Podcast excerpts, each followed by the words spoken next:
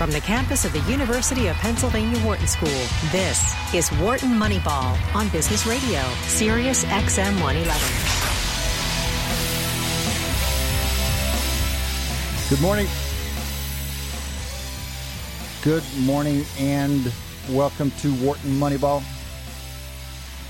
Two hours of sports analytics coming to you live from the Wharton School, Huntsman Hall, SiriusXM Business Radio Studio, looking out on the University of Pennsylvania's Locust Walk on a glorious mid-May morning up here. This is Cade Massey hosting with my buddy Eric Bradlow presently. We will eventually be joined by Adi Wyner, the third of the four collaborators on this show. Shane Jensen's away this week. He'll be back soon. You can join the conversation. 1 844 Wharton. That's 1 942 7866. We're going to be here for the next two hours, 8 a.m. to 10 a.m. Eastern. We're here every Wednesday morning. At least some combination of us are here every Wednesday morning, 8 to 10, talking sports analytics. If you don't want to call, you can also email us. You can email us businessradio at SiriusXM.com. Businessradio at SiriusXM.com. Matt picks those things up during the show. We have answered email live, real time in the show, but it's also a great way to reach us if you're listening one of the five times we're replayed over the course of the next week. You can follow us on social media now. We're off the ground in the land of Twitter at W Moneyball, at W Moneyball. We tweet about the show there. We follow our guests there. Periodically, we throw horse betting advice out there. Who knows what else might come?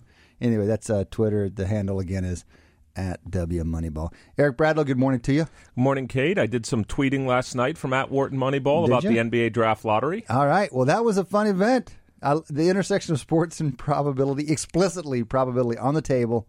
So much fun. Well, of course, the thing that, you know, after the event was, well, first let me talk about the event just briefly for all of our listeners out there. So, the part from a Philadelphia Sixer fan that got exciting last night is we had all kinds of possibilities in the draft. So the Sixers had their own pick. The Sixers had the ability to swap picks with the Sacramento Kings if the Kings got higher than the Sixers. And then we also had the Lakers pick if it fell outside of the top three. So what happened was they count down 14, 13, they tell the teams. Now, the key position for the Sixers was number eight, because that's where the Sacramento Kings would have picked if everything had gone to order.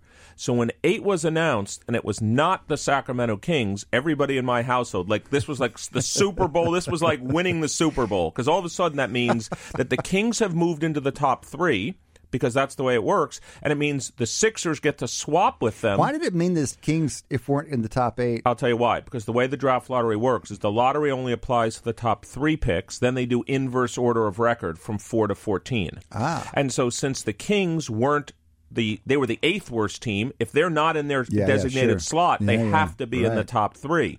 So the minute their name wasn't announced, they're in the top three. And since the Sixers get to swap with them, the Sixers were in the top can, three. Can we talk about that institution real quickly? So that's a change at some point because what they're doing is they don't want there to be that big a deviation for.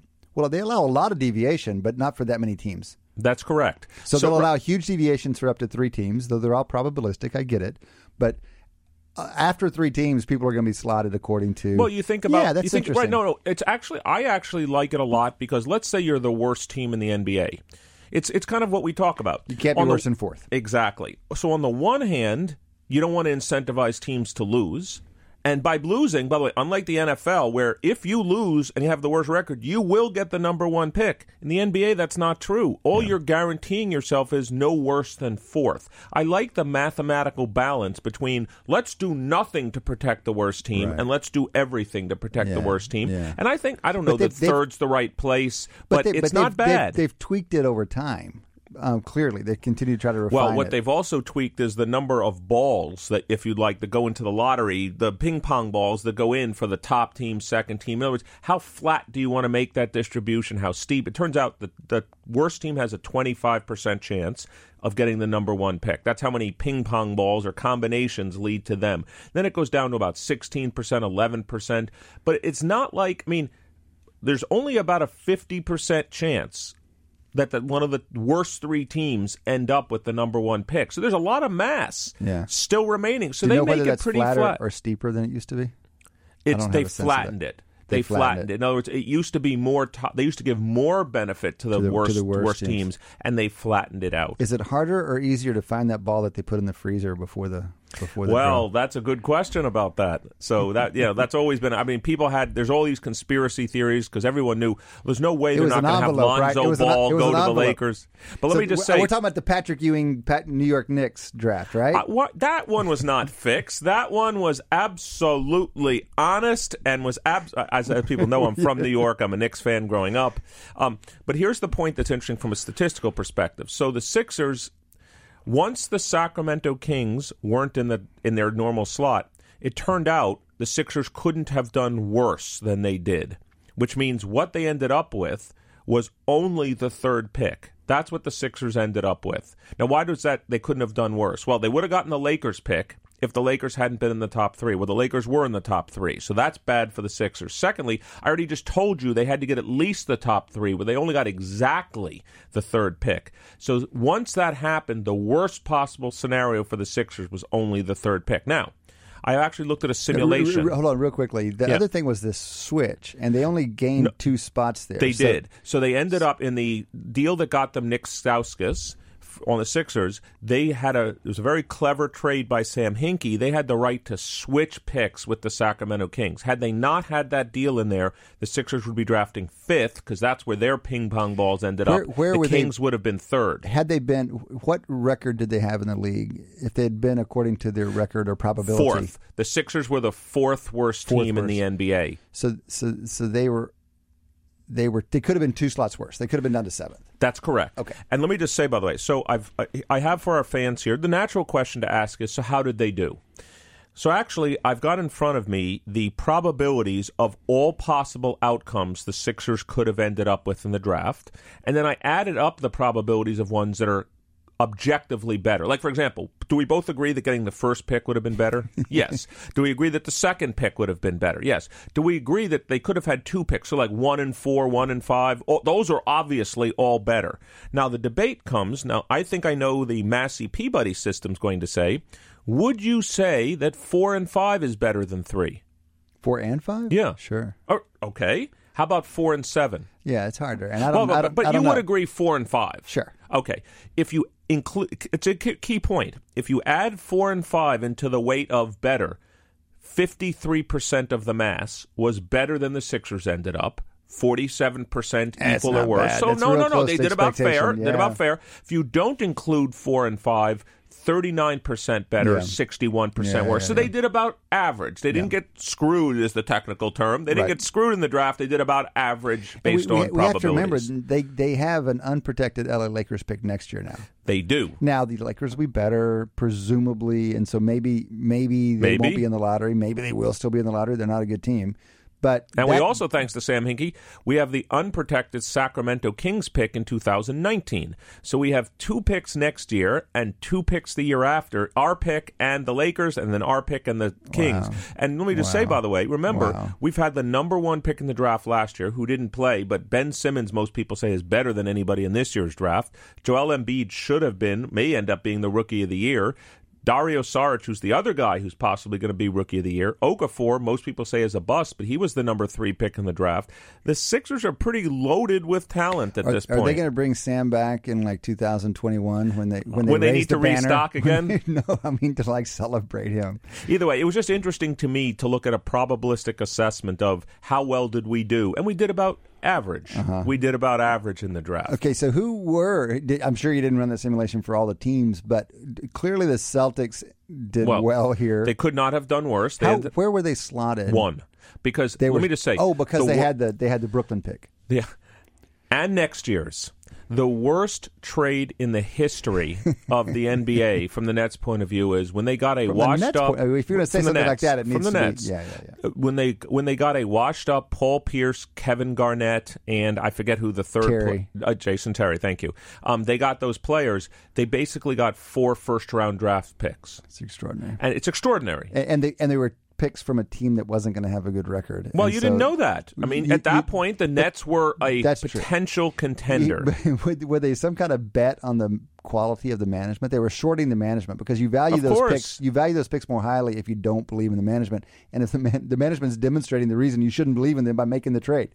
Either way, the Celtics couldn't have done uh, worse or, or better. Um, the Lakers, you know, they were about to give up their pick. If they're not in the top three, Yeah. the Sixers get their pick. So they ended up second, which they're phenomenally happy. And we just talked about the Sixers are about average. Yeah. The Phoenix Suns got bumped down. They should have been in the top three. They got bumped down a little that bit. Phoenix has never had the number one pick in the draft. They have never had the number one pick. Well, that's the, also with the Celtics. I mean, you, you we tend to focus on these things one year at a time, and apparently the Celtics have had lots of years where they had reasonable chances at the top pick and never have.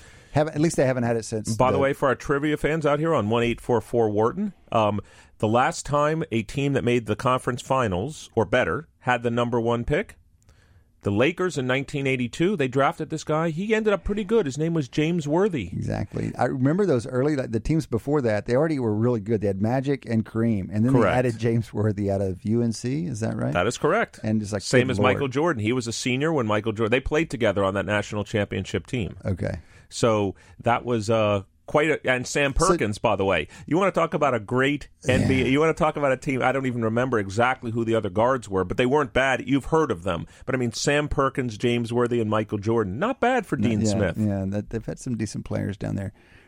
Uh, what what what what are they going to do with the pick? So the top two players apparently are both guards. Well, I'm glad you asked that question, Cade. And by the way, just so our fans out there, this wasn't a setup. Matter of fact, Cade and I are forbidden to talk about this content before we get on we the don't air. set up the first half hour. The we first really half hour don't. Just rolls. So the reason I was thinking about this is because I've done a lot of research, my own research lately, on what are called arm bandit problems. And let me say to our listeners why that relates to the question that Cade just asked. So what an arm bandit says is, let's imagine you have two slot machines, and you know, let's say the one on the left is paying pretty well, but you don't know much about the one on the right. But the right, one on the right could be better. Why don't you always pull the one on the left? Well, the one on the right could be better. Now, why does this relate to the Celtics? And it's called an arm bandit problem. They have slot machines. Now, why would you? Why does this relate to the Celtics? Well, the Celtics have the number one pick. There's been discussion that they could trade that pick for a Paul George or a Jimmy Butler. So that's the certain arm. Now you've got the uncertain arm, which is the number one pick. Now, we all agree. You've studied this in football. There's lots of uncertainty, even in the number one pick in the NBA draft. Greg Oden was the number one pick. Anthony Bennett was the number one pick. There's lots of play- Andrea Bargnani was the number one pick. Um, there's lots of players that aren't that great that have been number one picks. So if you're the Celtics, do you take the high variance pick, but could be higher mean than a Jimmy Butler or a Paul George, or do you trade the number one pick? That's exactly the discussion on the statistics blogs that have been around, and I framed it as an arm bandit problem. Do you take the certainty equivalent? You, mm-hmm. ca- I hate to say it this way, Jimmy Butler, Paul George aren't getting better. They're not getting worse necessarily. They're not old but someone could be the next LeBron James. They could mm-hmm. be the next Michael Jordan. And maybe it's Markelle Fultz. Maybe it's Lonzo Ball. What do you do? That's why it's an interesting statistical discussion of uncertainty. So one of the things it depends on is how the the shape of your utility function and quality of player. So presumably it's pretty convex that the utility for the great players, the truly great players, is more than just you know a linear step up from the good players. Yeah, just for our listeners that want to think about it this way, think about a concave function as being like the letter R. So there's diminishing marginal returns as it gets higher and higher. Think of a convex function as being like the letter J, where as you get better and better, there's increasing returns to scale. And so that's the discussion that's being been had. It's exactly about your utility function. You must have superstars to win in the NBA. And most people look at the Celtics right now and say they got a bunch of good players, Al Horford and Isaiah Thomas, but no superstars. And that's why a lot of people think they'll keep the draft pick because Paul George and Jimmy Butler, you add them, they're still not beating the Cavaliers in the East. And so a mm-hmm. lot of people are saying their loss function isn't about getting better. They've got to get better than the Cavs. And the only way to do that is to take possibly risk that gives them lower expectation, but possibly higher variance. And in this case, you have to play to high variance because I hate to put this way, with almost certainty, you add Paul George to the Celtics right now, they're still not beating the Cavs. So why do it? Well, the Cavs aren't going to be the Cavs forever. One. Okay, but there's three more years. There's, There's- there's there's also going to be some other team that's really good. In general, Maybe in- the Sixers. In, that's right. In, in, in a star-based organization or star-based industry, you want variance in your hiring. You want variance. Yeah, but do you see how this is why I love Wharton Moneyball? Not just 'cause I get to spend two hours with you, Cade, my friend, for the last 20 plus years, but also for all the other reasons. Think about what we've just talked about from a statistics point of view. We've talked about uncertainty. We've talked about arm bandit problems. We've talked about loss functions. We've talked about convexity. But let's listen to our listeners. We're talking about sports here. That's the beauty of Wharton Moneyball. Everything we've talked about can be thought of from a statistical perspective. So, uh, what are they going to do relative to Isaiah Thomas? I mean, do, do you want another guard if you've already got him? I don't know how he plays off the ball. I don't know enough about him, his game to know how he plays off the ball. Yeah, so there's two thoughts, uh, schools of thoughts about him. First of all, next year's this his last year on his let's call him when he wasn't superstar contract. Uh, he gets six point two million dollars next year, which we both agree is a big bargain for this guy. Sure. But uh, the rumors, not the rumors, are he's going to want a max deal. Now, what's that going to be under the new CBA? That's going to be two hundred million dollars. Are you going to play a? How many years? It would probably be six years. It's going to be over thirty million All a that- year. Is that all guaranteed? It is in the Oh NBA. it's all guaranteed money. And so, are you going to pay a five foot nine guard who could very well get injured? I mean, and also, you know, as Kareem Abdul-Jabbar always said, you can't teach height. So when he's no, no, if he's 27, 28 now, are you telling me he's going to be as fast as he is at age 33? He's five foot nine. So Kareem's still going to be seven two at age 33. Mm-hmm. He was seven two at age 40. Mm-hmm. He's not. So Greg Oden is too, though. Well, way. Greg Oden is too, but I'm just saying you know so, you have to know something Fair- about fair the enough. degrading but that's a- that just shows you how brutal sports is. That you're thinking about already getting out from under Isaiah Thomas and the limits No, no, of no, Isaiah Thomas. No, no, just saying Yeah. this is the this is the nature of it. This is why Bill Belichick has kept the Pats at the top of the NFL for all these years. He's not sentimental about his players. He he, he Richard very- Seymour, all the guys he got rid of, Ty Law, all the hmm. guys he got rid of, where they were, I hate to put this way, still extremely good players, but no longer on the rise. Yeah. And he could see trade value for all of them. But Yeah. the, the, that's the thought about Isaiah Thomas is, and this is kind of the way the decision making's done. Most people say if you're if you're going to build around Isaiah Thomas, you keep Isaiah Thomas and you keep the draft pick. So this is Wharton Moneyball. You can join the conversation one eight four four Wharton. That's one eight four four nine four two seventy eight sixty six. Right now, it's Cade and Eric. Adi will be joining us shortly, talking about the NBA draft. Eric, where did you end the season as a Sixers fan? So you have you have season tickets. They Yep. definitely took a step up this year. Um, they still have Simmons. Eh, eh, Are we sure about his recovery from this injury? Where is the fan base on the Sixers right now? Oh, I think the fan base is extremely excited. I think Joel Embiid was the Sixers representative at the draft last night, by the way, and I think he was accurate when he said if he hadn't gotten injured during the season, I think they could have squeaked into the playoffs. I mean, they were almost a playoff quality uh, team. Okay, but Eric, as a as an observer, I worry about Embiid's injury. I mean, is it is can we just say if he hadn't got injured, he's been injured before. He's a big guy. He may be prone to injury. That's there's lots of things, and then Simmons got injured as well. But I think people are very. I think here's what people feel good about. Most people feel, if healthy, Joel Embiid is by far the best player of his cohort. Simmons was the highest graded player in the last 10 years coming out of, you know, play, of, you know, in the draft.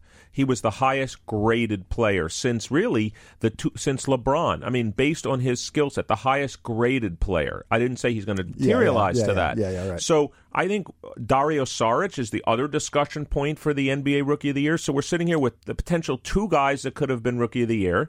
Ben Simmons hasn't even played a minute yet. We've got this guy, I can't remember his name, but we got this guy over in Europe who is the best European player now who the Sixers have the draft. is that right. basically what we were saying about Saric last year? Correct. Yeah, yeah. Saric was stashed. This guy's only 20, the guy I'm talking about.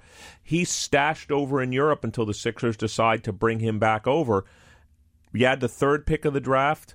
I think people, and we have like $50 million under the salary cap. So this is the another question. People ask, is this finally the year where the Sixers go big in the free agent market, try to get a veteran like Kyle Lowry of the Toronto Raptors is a free agent? Mm-hmm. Do you pay him? He averaged 24 points a game this season. Do you bring him in?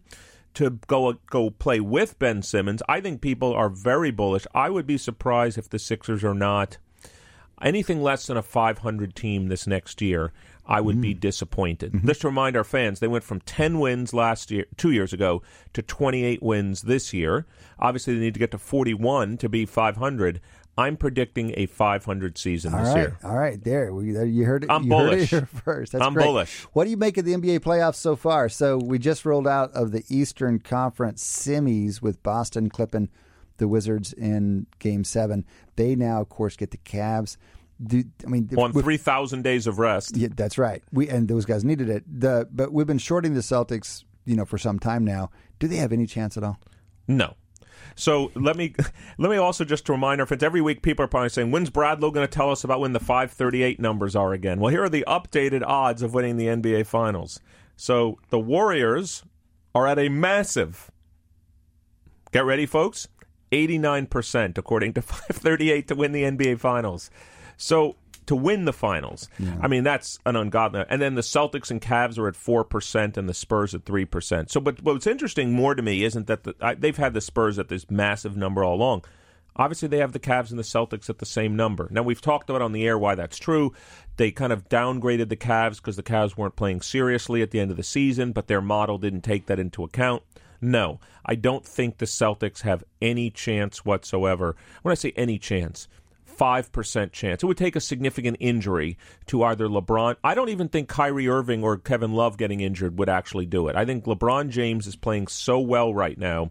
I think unless he got injured, I think they beat the Celtics. I told you, I've said this four weeks ago on Wharton Moneyball. I think the Celt, the, the Cavaliers wanted the Celtics. They didn't want the Wizards. They, in, I think, they intentionally they were happy to be in the two spot to not have to face the Wizards and not have to face the Bulls in the first round. Um, the la- people that may not remember, two games before the end of the regular season, they were playing the Celtics in a very meaningful game. At that point, it looked like it was for the number one seed. The Cavs lost the last two games. Ended up the Bo- Cavaliers went to Boston. This was for the. It was a Sunday game for the number one seed on the line. Both teams fully healthy. The Cavaliers beat them by forty in Boston.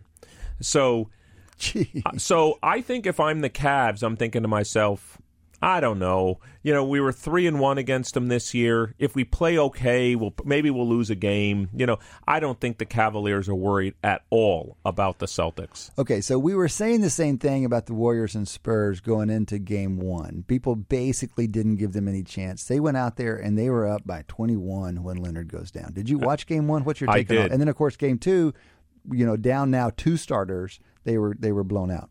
Yeah, um, I actually blame the the Spurs uh, for game one, and here's what I mean by that. I mean, it was you just have. To, I mean, um, they look the Caval the Warriors are one of the great all time teams, but you have to find a way to win that game.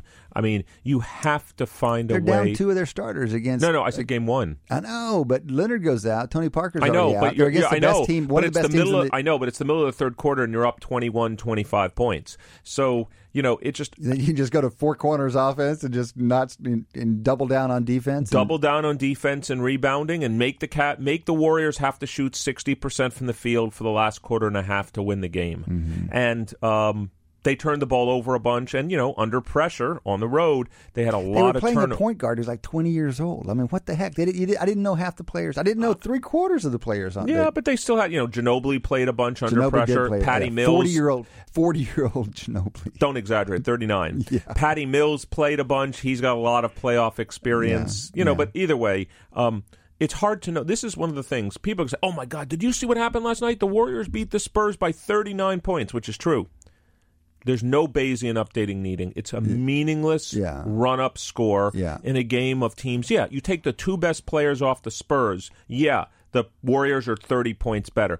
It has no value to say what's going to happen if they play the Is, Cavs. is Parker None. is Parker out for the rest of the He season? He is. He's out for the rest of the season. Leonard might still come back. Leonard's likely to play. I mean, obviously the you know the last stand for the Spurs is Game Three at home. Yeah, sure. Um, and yes, Leonard is planning on playing. He probably could have played last night, but to be honest with you, they're probably like, we're not going to win this game anyway. Yeah. Probably. Let's maximize our chances to get Game Three. It, it felt like one of those things where a, a guy is down four games in a set, and he's like, "Okay, I'm gonna I'm gonna mail the rest of this set in and store my strength for the next set." And this happens in tennis all the time.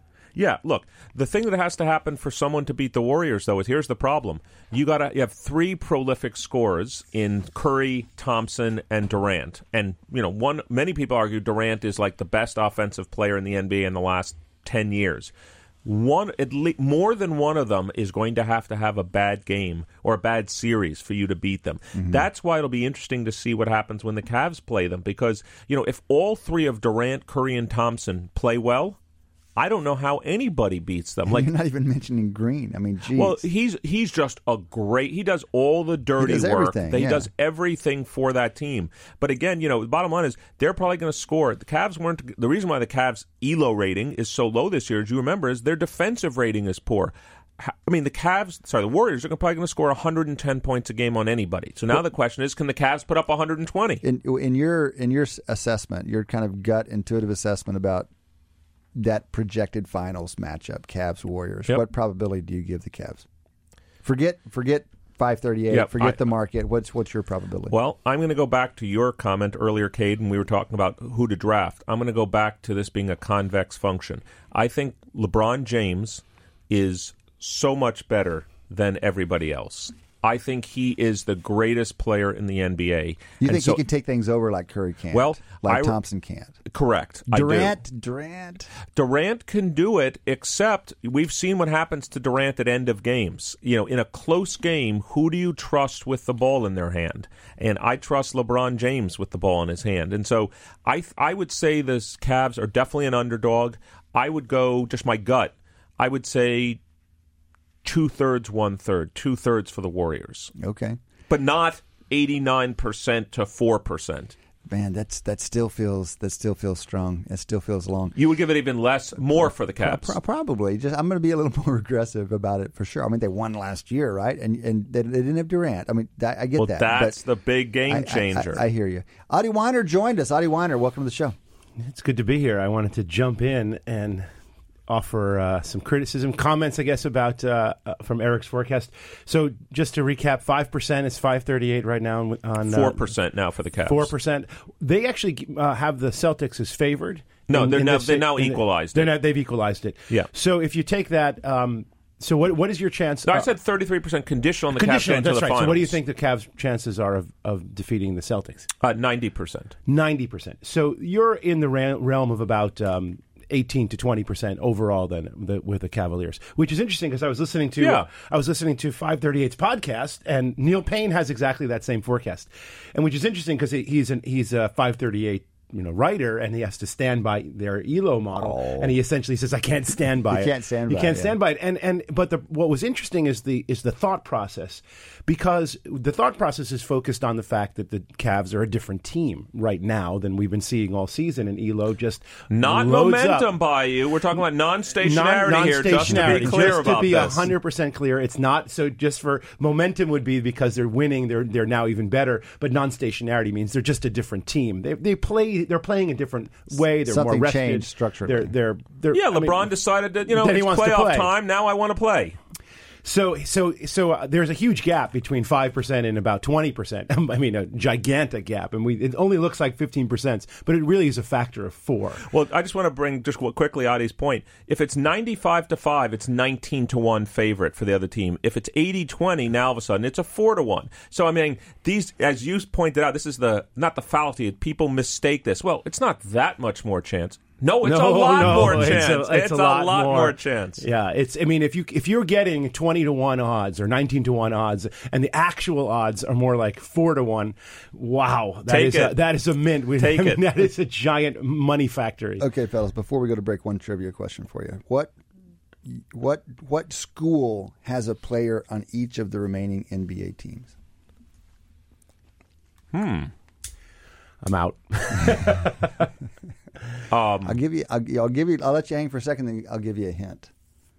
They're not obscure players. In fact, I believe they're they're starters. Okay, can you if you tell me the players? I'll know who it is. No, I'll give you. It's, it's a starter on each of the last four teams. That. Mean, you've narrowed it down to twenty players. Come on, man. Wait, sta- One school has provided a starter to each of the remaining four teams.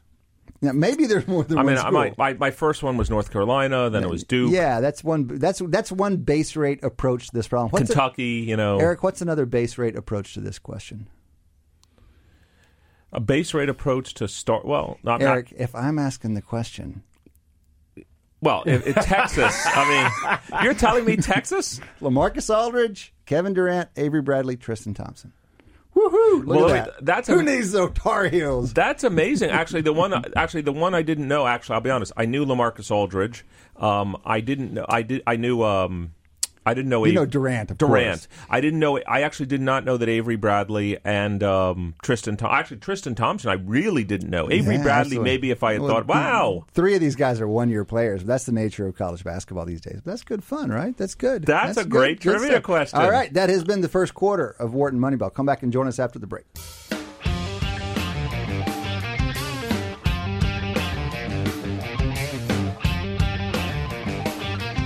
Welcome back. Welcome, welcome back to Wharton Moneyball. Two hours of sports analytics every Wednesday morning, coming to you live 8 a.m. to 10 a.m. Eastern. We're in Huntsman Hall in the SiriusXM Business Radio Studio, looking out onto Locust Walk.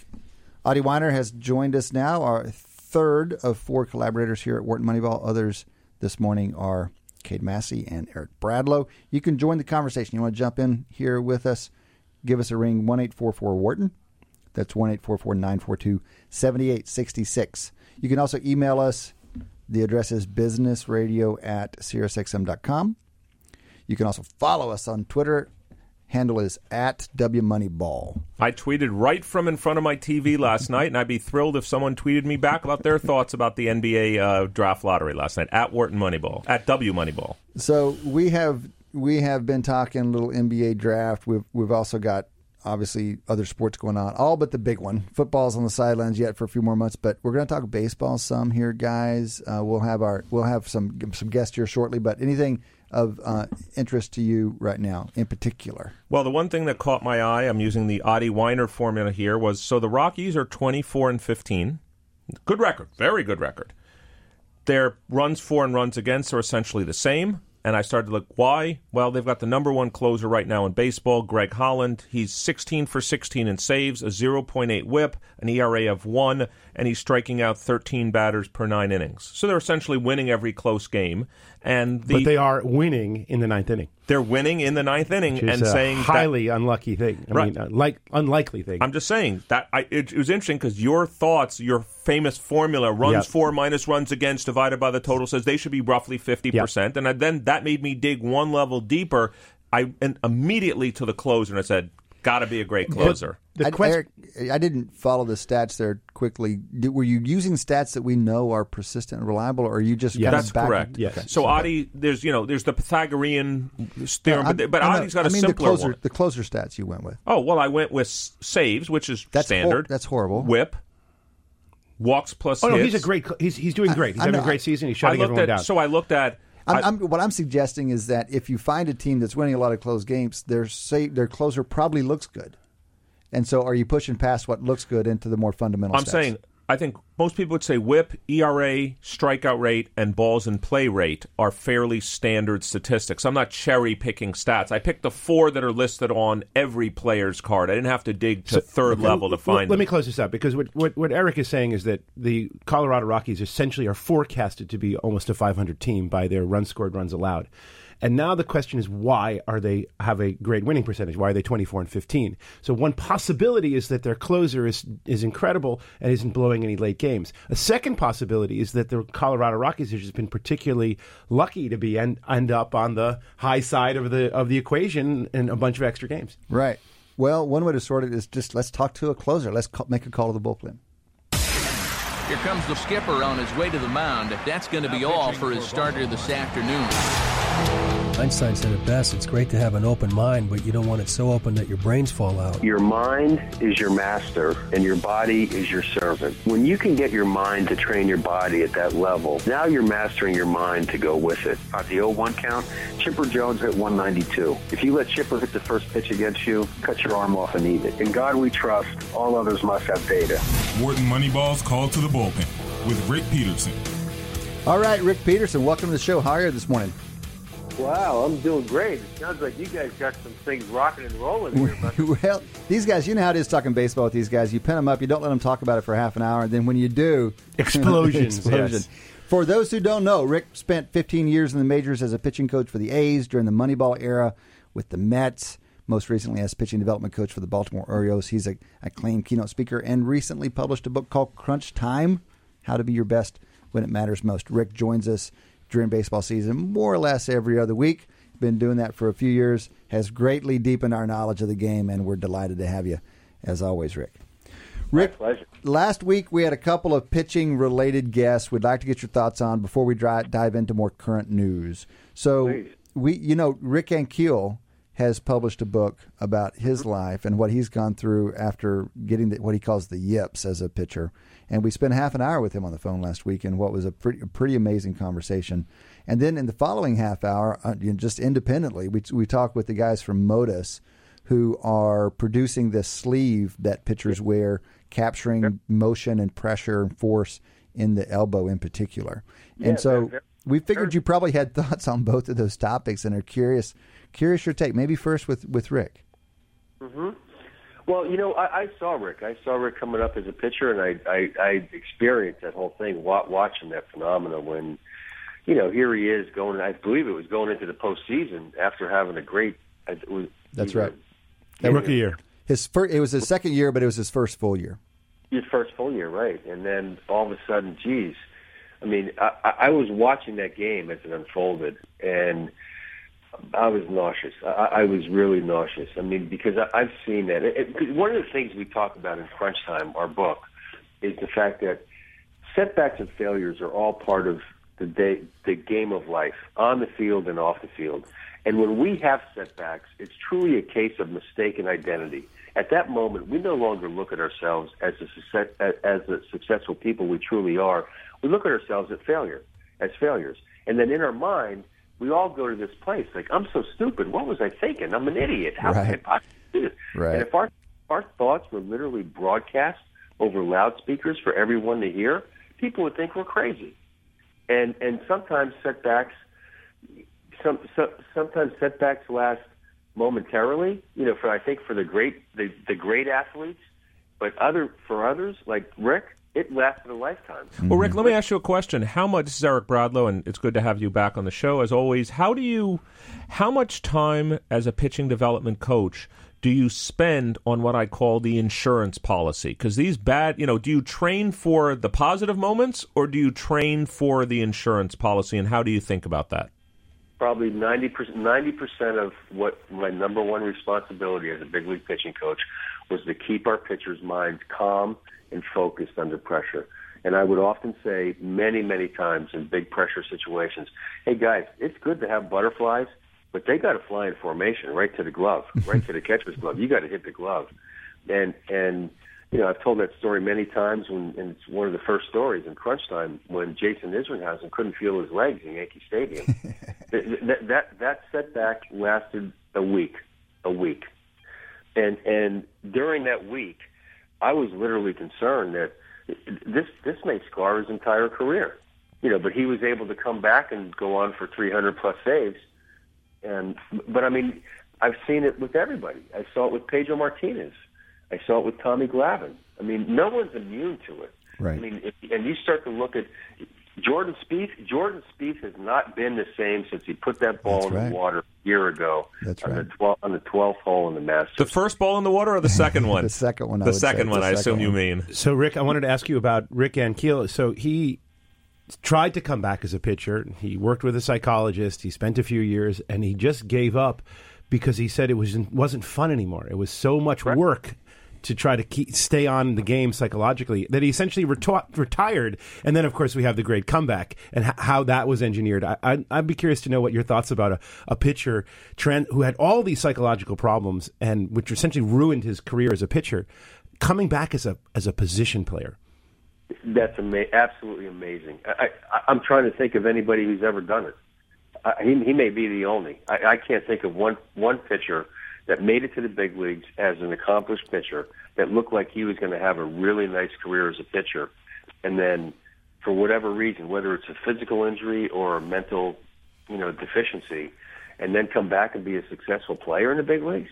I mean, th- that that really goes to show how you know how unique and how talented you know on a physical level he truly is, and, and mentally. You know that he was that he would eventually allow himself to have the the, the self compassion, which I don't think I've ever said that ever in my life, but but a, but a self compassion where he could literally forgive himself and say, you know what, it's okay, it, it, it's all right now. You know, let me give this up and then let me go enjoy playing baseball again because I love playing baseball. And that's what that is what he talked about. But let me ask you, were there any pitchers that you coached, Rick, that you thought had the abilities? I remember, I'm just remembering this. I, you know, not that he was, you know, pro, Babe Ruth level hitting, but I remember Tom Glavine being a good hitting pitcher. Were there any oh. pitchers you coached that you thought could have, you know, had they spent their career batting, they could have been good? Oh, many. Rick Rhoden, Don, Don, Donnie Robinson. Rick Rhoden used to win the Silver Silver Slugger Award all the time. Donnie Robinson, after having many, many physical injuries as a pitcher, actually went to instructional league one fall to play the outfield because he was that he was that that good a hitter, you know, literally. Mm-hmm. But they were gifted. I mean, Donnie Robinson could have went to any, you know, many schools in the country to be a quarterback. I mean, I mean, these are gifted people. That's well, as you remember also about Rick Rhoden and the story there, he also has won every golf tournament, celebrity golf tournament. The guy's also good at that too.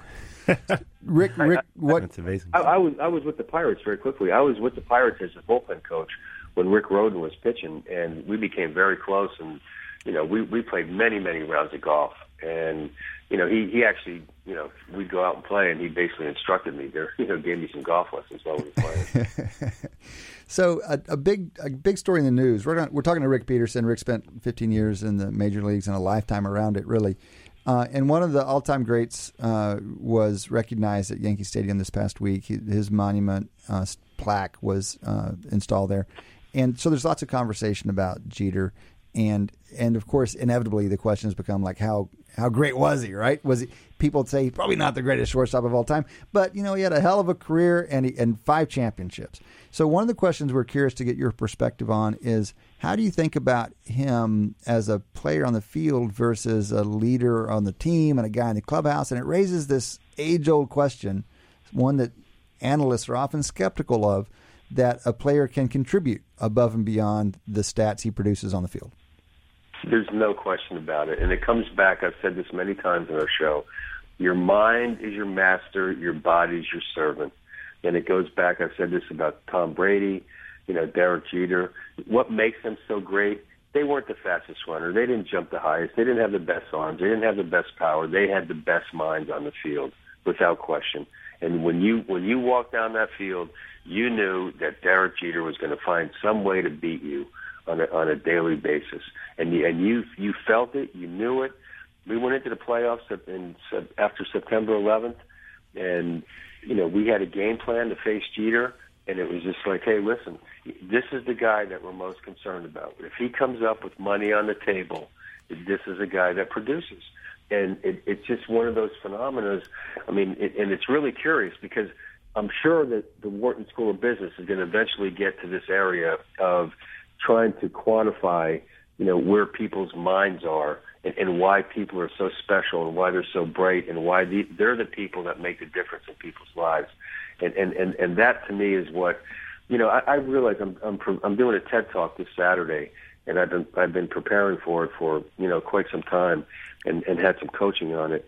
And I, I, I, I've, I've been so introspective in this process of doing this book and now starting this new chapter in my life. And there were some things I didn't realize because as a young boy, you know, I put a uniform on when I was two, you know, growing up in a baseball. and and I, awesome. and I literally, I literally have never taken it off. And people would ask often, like, Rick, what, what are you going to be when you grow up? I said, I'm going to be a professional pitcher and a comedian. And I was able to do both because there were times when I pitched that people laughed. so, so I was able to, you know, but but as a literally nine, ten, eleven years old, I literally remember saying, "Why do some of these guys make it to the big leagues and become elite major leaguers, and other guys don't make it? It's their mind. They have the ability to master the mental game. In the in the face of pressure, they perform their best." In that face of fear, worry, and doubt, at that moment of fight, flight, and freeze, they're able to push the pause button and say, "What's my opportunity?" and act on it. And it's been it's been a lifelong study for, for me to study the mental game and, and and to coach the mental game because I'm so intrigued with it. And and it's totally the difference maker. Some people have the mind, and some people just don't. But you can train it. It's a skill. it's a skill, and, and I'm looking forward. I, I, listened to a great interview with Theo Epstein not too long ago, and he was talking about, you know, Moneyball came out and it totally reframed the entire major league Major League Baseball. Not only that, but uh, multiple other businesses, as you guys know better than I do.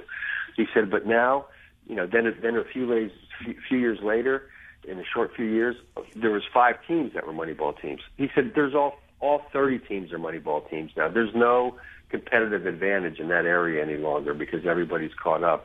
He said, now the area is the mind how how can we quantify the mind and acquire players? And then you look at that, and you look at Jon Lester, who's been a big difference in them last year. He can't throw the ball to first base. Are you kidding me? Right. You know, right. You can't throw the ball to first base, and yet you're a great pitcher. That you throw, you can throw the ball in a different direction at 60 feet and do it exceptionally well for 100 pitches a game, but you can't throw it like two or three times. Yep. The other but Rick, see, one of the things that you're talking about when you bring up uh, Lester's inability to throw the first, or we had Rick Ankiel's inability to throw the ball to home plate in a, in a game, he was amazing in the bullpen. I remember Chuck Knoblauch throwing it out into the into the stands from second base. These are what I would call sort of uh, uh, um, acute sort of problems. And we talk about mental. The, the there's a huge psychometric metric literature and trying to predict performance. And this, but the problems that you're talking about here are kind of breakdown issues. And I don't think there's any any literature that says how you can predict whether someone's going to have the fortitude to withstand these kind of problems that, that would emerge. Um, they're, they're, almost um, psychopathological. They're, they're almost a problem. Um, and and that it seems to me that one, so much so much of your work is to deal with individual athletes and when they have to deal with crisis. And and that's a, that's a wide open field.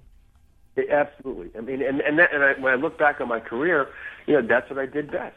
You know, I help pitchers you know, understand that, you know, all the pitchers that believe they can and all the pitchers that believe they cannot are both right.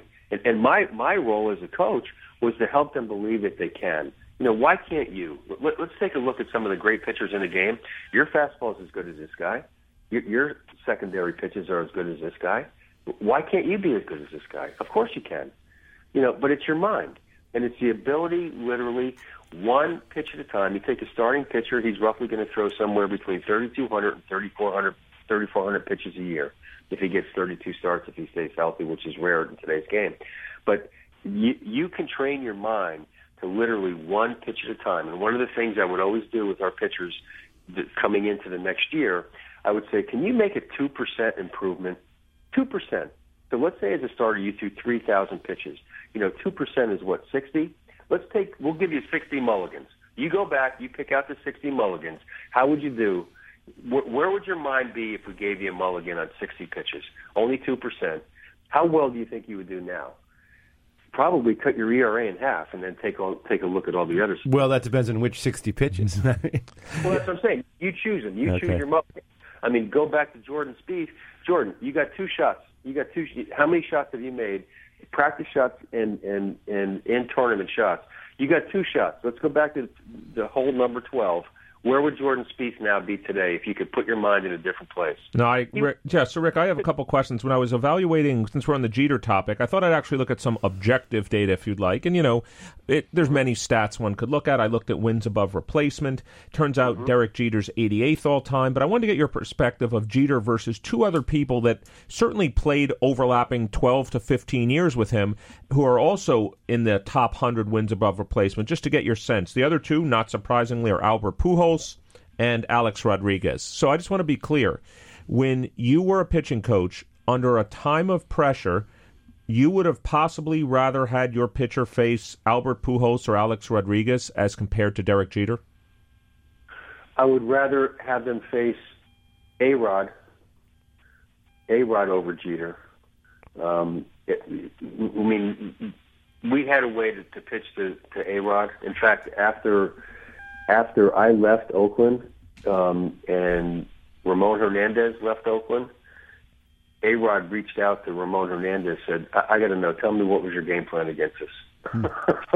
That's interesting. Did you figure something out that no one else knew about A Rod? I don't know what anybody else knew. I only knew what we knew. Um, well, other people didn't seem to get him out, so. yeah, I mean, but but I, I think and and and Jeter I think the I mean I remember there was an article in one of the New York papers. I don't know if it was the Post or the or the Times or the or the Daily News, but we shut Jeter down. in, in, in that 2000, um, 2001 series. I mean, we, we faced Jeter probably 40 some times. I, I would I would be curious what the numbers are. You guys can look that up. I'm sure you're, if you're interested. But his his batting average in the postseason was over 300. But we we did well against Jeter. If you could keep the ball down against Jeter, when I say down again, I'm talking about the bottom of the kneecap. He was a high ball hitter. And when I say high ball hitter, you go about six inches above the kneecap, Jeter's really good. I mean, your your margin is very very small, very very small. Albert Pujols, when he was at the top of his game, and you went in to lay out a game plan against him, you know, oh, and you look at his last 30, 40, 50, 60 games, you had no place to go in a strike zone to get Albert Pujols out, except except like about four inches on the outside corner. You had about three to four inches on the outside corner, but it had to be right at the hollow of the kneecap right at the hollow of the kneecap. You, you you went about three four inches above. If you went to the hollow of the kneecap, his batting average was two twenty. Wow. You went you went about four or five inches above the kneecap. You know, you're talking about like 290, 320. Got it, Rick. We're we're down to just the last few minutes, and people have been talking about their memories of Jeter. You've obviously got some. If you if you're going to name one lasting memory of Jeter, what would it be? Well, you know, it was interesting. you know, that September 11th um, postseason, we we went into Yankee Stadium and we left up 2-0. Game three was Jeter's backflip, and if you wanted to stand at the field level and watch that play and watch the genius of Derek Jeter, I was standing there because the the Oakland A dugout was down the third baseline, and when we were on offense, I'd go I'd go to the left field side of the dugout just to get out of everybody's way. There was a lot of traffic down the other end for hitters going, you know, to the batting to the um, on deck circle and so down line. And and at the end of the dugout, you were lined up literally with third base all the way down to that right field corner.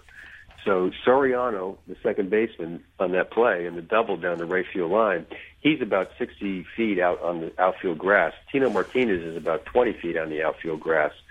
And as soon as the ball came out of Shane Spencer's hand, I went like, he overshot everybody. He threw it over everybody's head. Well, Jeter was lined up to third base, like right in front of me, lined up towards towards Shane Spencer. And as soon as the ball came out of Spencer's hand, Jeter started running for it. And I'm and I'm watching the play unfold, and I'm going, "There's no way. There's no way. There's no way." and and and there you go. And you know, so it was like here you are. I mean, you can still feel like the pain that you have for like we were up 2-0 against the Yankees in September 11th playoffs, and we lost three straight and if mm. Jeter doesn't make that backflip, you know, we we sweep. And I'm watching the ceremony just because of the greatness and just, you know, just curious. Like, all right, I, I I understand why he's great, and I'm intrigued because he's got the best mind. You know, he's got a Hall of Fame mind. And as they're rating all the great defensive plays that Jeter has ever made, the one he dove into the, the stands and cut his face, the number one was the backflip. Mm-hmm. I'm going, Oh, mm-hmm. okay. All right, there we go. Rick, that's great. That's great. I uh, appreciate you sharing that with us. As always, appreciate you taking some time to talk with us here on the show. Yeah, what a pleasure. I learn something every time I'm on this show. I mean, the, the stuff that you guys look at is just amazing, and it and and it it, it it opens my mind to all of you know so many other possibilities to look at things from the to, to reframe other other situations, which is awesome. Well, Thank come you. come back in two weeks and we'll do it again. Uh, awesome. That was Rick Peterson, longtime pitching coach in the major leagues with the A's, Mets, and more most recently with the Baltimore Orioles. He is the author of a new book called Crunch Time. We can recommend that book. It's a good one, Crunch Time: How to Be Your Best When It Matters Most. That is the first half, the first two quarters of Wharton Moneyball. We still have two to go. Come back and join us after the break.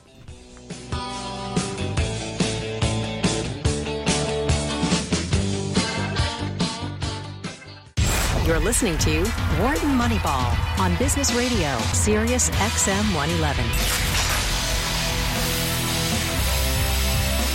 Welcome back. Welcome back to Wharton Moneyball.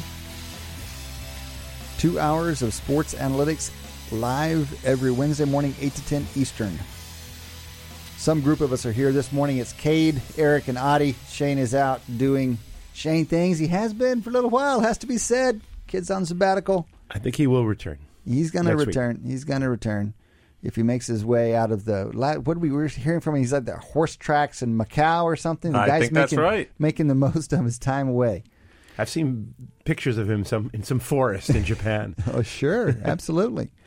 Uh, you can join the conversation. You can stand in for Shane. You can heckle Shane. You can heckle any of us if you'd like. One eight four four Wharton. That's one eight four four nine four two. 7866. You can also email us businessradio at SiriusXM.com, businessradio at SiriusXM.com, especially if you're catching us where we played five times or so over the course of the week. That's a great way to reach out to us while you're thinking about it. Follow us at Twitter. The handle is at W Moneyball. We are just off the phone with Rick Peterson. He's our regular baseball guest every other week or so, usually in the 8.30 slot. We often have a guest at 9 o'clock. We do have one more guest in the show, but we're going to do it in the bottom of the show, uh, one half hour from now. So we're open lines, open conversation for the next half hour. So we, we were talking about, about Derek Jeter, and Derek Jeter is the icon of the divergence between the statistical Moneyball analysis and the conventional statistics. He's the one who's most differential. No, not even. A, I mean, not even a, a, a Moneyball analysis says he's poor. That's that don't go there. But the traditional statistics says he's one of the all-time best shortstops.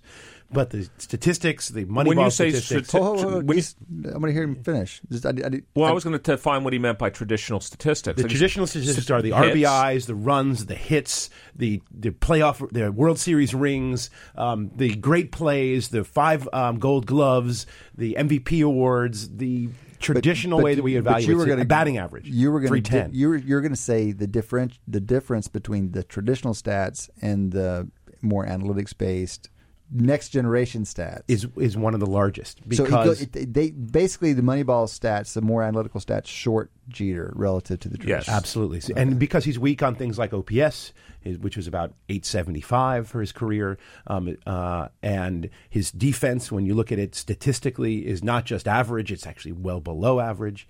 He was the kind of guy who did not get to things easily, made a lot of good looking plays, but compared to a competitor of his generation, Adam Everett, he was just horrible. Well, just you know, just using the stats we talked about with Rick Peterson, and I'll compare that to the stats you just mentioned, Adi. So he's number six all time in hits, six, Six. all time in hits. He's 88th in WAR. No, all right. I'm not saying. I mean, WAR's not the magic statistic, wins above replacement, but sixth in hits, 88th. He's top 20 all time in runs scored. He's 88th in WAR. So his OPS, as you pointed out, is in the 870s. So that means, you know, that's not. I mean, that's. I don't even know if that's the top hundred all time. So when people want to talk about Derek Jeter, you're right. There is the traditional stats. Like if you look on the all-time leaders of hits and runs, etc., he's there.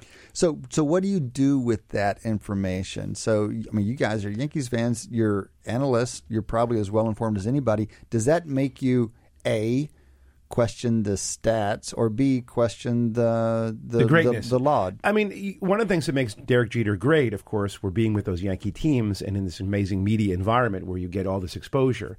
I think that take Jeter out of it's it's almost contradictory, but if you take Jeter out of New York, he's still a Hall of Famer, but he doesn't he doesn't have the reputation that he has as the as the Yankees. And it's not just New York; it was the team that he played on, right? This ridiculous team they had in the late '90s and early 2000s. Yes, I mean he right? won five five World Series and he played with He- the best. he- well, he was the- part the of a team, that won won, five won World Series. World Series. I mean, there's a little bit of giving him the credit we give to like quarterbacks who are surrounded by great casts. I mean, the one thing you can say about him is that his batting average, if you assume that playoff teams are better than the average team, which is a good thing to assume, his batting average in the playoffs was higher than it was during his career. So there is some evidence to suggest, you know, he did perform a little bit better in the playoffs than he performed, although his batting average, they're a little better, not statistically better, but there's certainly, he had a 325 batting average in the playoffs, and his OPS was 880, so it was right, or 890, right around where it was. He also played with the best closer who ever lived, Mariano Rivera. But, you know, it makes me rethink his greatness. I, So I've what always you- talked about the pantheons of the Hall of Fame. As much as I love Derek Jeter, He's not in the top. He's not No. in the matter of fact, Mariano Rivera is in Has the a better top chance. pantheon, in my view, of the Hall of Fame. He's So that what do top you- tier. Tier here's he's tier two. He's tier two. He's a tier what do two Hall of Famer. What do you do with now? We've got Rick Peterson, who's very open-minded about analytics. He's spent a lifetime, and his dad a lifetime before him in Major League Baseball. He says There was something special about him. He was uh, one of the most difficult out in the most important situations. He says, and then he gives us this example of the backflip play with number one defensive play in the guy's history. We just looked at it Right. over break. It's amazing. It's one of those things you see. It seems like you see special players do. You know what it reminds me of? I, I I didn't know the play until just now, but he when he was talking about Jeter, it reminded me of Larry Bird stealing that pass, that inbounds pass that he flipped to Dennis, Dennis Johnson. Johnson. This and it's like only Larry Bird does that. And and my, you know Michael Jordan kind of you had some of those elements. Michael Jordan stealing the pass. Um, Well, stealing the ball from Karl yeah, Malone, game and then against the Jazz, right, and going down down court. So that's what that play looks like. So what do you what do you do with that? It's How a do- 162 game season plus Yeah. a postseason. Right. Those those those plays are are amazing and and they are emblematic of this mental mastery that made Jeter. He didn't have the physical characteristics of a tier one Hall of Famer. This is this he didn't have anything. He willed himself to be where he is, and and along the way you have those remarkable plays that are m- frankly mind blowing. But they don't. I mean, it's played, a very long season. He played really well in Yeah. the big moments. He had a lot of opportunities. He had a lot of coin flips he had a in the big moments. that's He had a lot of opportunities in the big moments, and he performed well in them. And you know, you study availability, bias, and all these biases. These are the things we remember. We I think that's- remember that's these mostly- great plays. That's that's great, and and if you if you want to if you want to make that argument, you've got good grounds, especially with him and that team. I mean, how many more games did he play on national TV than anybody else by dint of his being on that team? So I hear you. I do hear you on that. Every year But- they were in the postseason, I- except for his last. I think. Well, I told you, I told but- you this but- amazing but- stat. There's Yeah. only one time, one game in Derek Jeter's entire career, one game where they were out of the where running. they were out of the payoff race. It's unbelievable, and some people want to give him credit for that, and maybe He deserves, deserves some, but not as much. But I mean, again, it's a te- it's a team game. But m- what I'm pushing on is we have to also say, and we always have to push and wonder what are we missing with analytics, and and can we get this element in there? As he said, Rick, in the last uh, in the last segment, Theo Epstein says, look, everybody's, and I fully concur with this take. All the teams in baseball have are looking at the same numbers now. The advantage comes from those, and no one has it yet, who figure out how to get into the intangibles. And so I, I hear you that we should be skeptical and it's overdone and it's overhyped, but I'm not yet ready to say it's not there or that we can't get we can't tap into Well, it. one of the one of the stats we've talked about this in football, but you could do this in baseball. But we'll get to the endogeneity concern in a second. Is you could look at players that played without Jeter and with Jeter. Let's imagine you had you'd have to control for their age and lots of other factors. You'd also have to f- control for the fact that the Yankees traded for these players, so there's other challenges there. But you know, what we're trying to say is, can we measure in some way his influence? This was the question that you asked Rick. Is there a way you could try to measure the influence that he would have on other players around him? So maybe his WAR isn't uh, no, top twenty. Maybe his batting average isn't top twenty. But you know what? He had an influence on other players. To actually try to statistically measure that would be uh, the- really challenging to do. Challenging that's the right, it's the right way to think about it, though, and I can tell you, Challenging, is, I think, is too too ge- generous a word. I think impossible in baseball. I mean, really, this is a this is a sport where influence of a, of a single player on others is is only mental. It's not there's a, isn't a physical component like there's in basketball and football. Right. I can tell you that that people as discriminating as Billy Beane and Daryl Morey hold open the possibility that these locker room guys make a difference. And it's not to take a bad team to a great team, but it can take a good team to a great team. And they, they do think about that as they acquire players. Eric, I know that the celebrations around Jeter led you to do some digging into your numbers. What did you find with WAR? Well, uh, you know, I was just first of all looking of the top. You know, how many of the top hundred players in war all time are actually still playing right now? Turns out there's only three. It's Albert Pujols, who's at number thirty. Adrian Beltre, who's at number 46, and Carlos Beltran, who's at 99. So those are the only three players currently playing. This is lifetime war. Of Can course, you can you remind us what WAR is? So it's wins above replacement. So if you had a player, the average player at their position, at, at your position, and you inserted them into the lineup. It's not the average player. It's the it's a replacement, Replacement level player. player. It's not an is average player? No, it's a replacement level. So it's a com- that's actually a big discussion in itself. Replacement meaning meaning um, I need someone. Someone goes down. I need to go to the pool of available Oh, players. so it is and you literally- bring like someone the, in. It's like the worst starter, basically, uh, essentially. uh, s- well, no, because it, it's- it ca- it has to be someone who's not locked up on a team. I know, but it's essentially It's going be the worst essentially like that. The I mar- like the actually. I like it even better now that you've corrected me that it's It's actually about a replacement player. It's not about someone that you couldn't possibly get at the time. So, but the real innovation for of war for baseball, and I think for other sports who've tried to, to copy it, is that it, it integrates all facets of the game into a single number. So, baseball is a is obviously divided into defense and offense, and it combines those. It also it also makes an accommodation, and this is where it gets very fluffy and problematic for position. So, if you're a center fielder, How, how in the world do they uh, compare center fielders to pitchers? uh, well, of course. Oh, So pitchers have their own mechanism for generating wins above replacement, and and it's a scale that can be compared. So eh, for an, for a on the on the position side of things, you have to integrate these three factors: the defense, the offense, and the this position adjustment. For pitchers, you just put it on a different scale. But Okay. starters have its their own measure. Relievers have been traditionally mis or thought to be uh, uh, poorly evaluated by WAR. Um, actually, writing a paper with some students. We have a lab here at, at, at Wharton that does baseball research, and we have a, our first paper will be coming out, which actually introduces a new war for pitchers because we think it, Hmm. it does a very bad thing for starting pitchers. And um, and, and there's a weakness there. But I think the biggest weakness is this position adjustment and defense, which particularly historically is is estimated almost almost oddly. I mean, how do you? Our modern uh, defense analysis uses high tech data. Yeah. Uh, but that data's been online for ten, not much more than ten years. Yeah. What do you go back to Willie Mays' uh, generation and try to figure out how valuable Yeah. he was in the How- defense? Num- number five all time in right. war, by the way. Of course. How do they do that?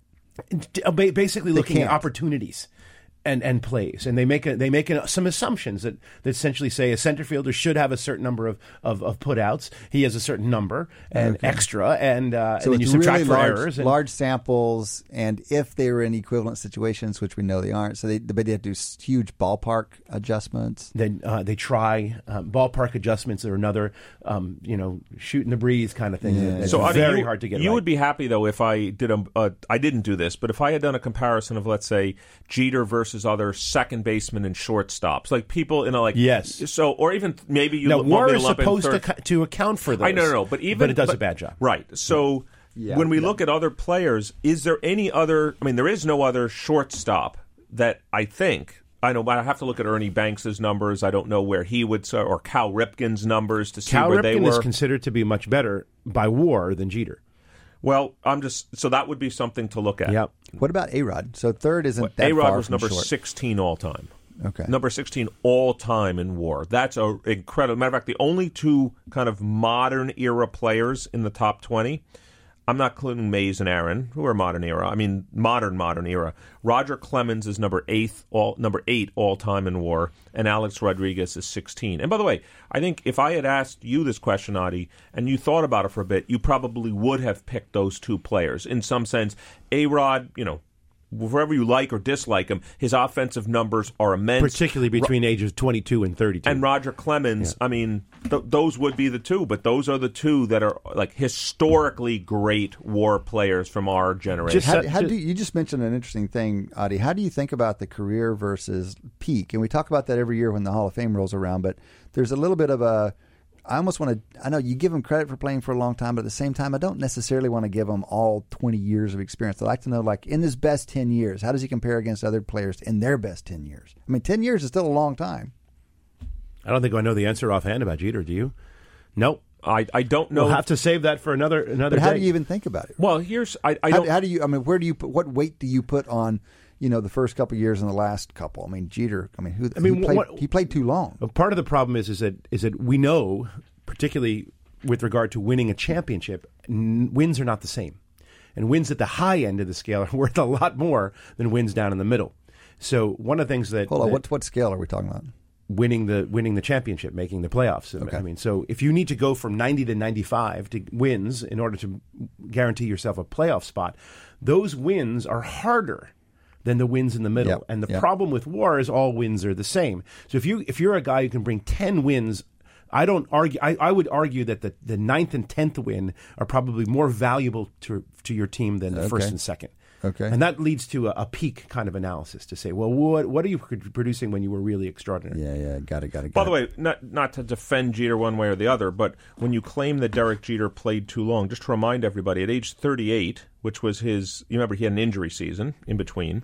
Um, Derek Jeter hit 316 um, and uh, had a very, very good season at age 38. He was seventh in the MVP voting. So if you want to argue his last season where he came back from injury, where he only hit 256, but it's not like he was Willie Mays and he played five seasons too long. Actually, I think Derek Jeter had 15 Derek Jeter seasons, which is why That's- he ended up okay. with. That, and and that, at that level of longevity, you just you, you give him lots of credit. Clearly, clearly.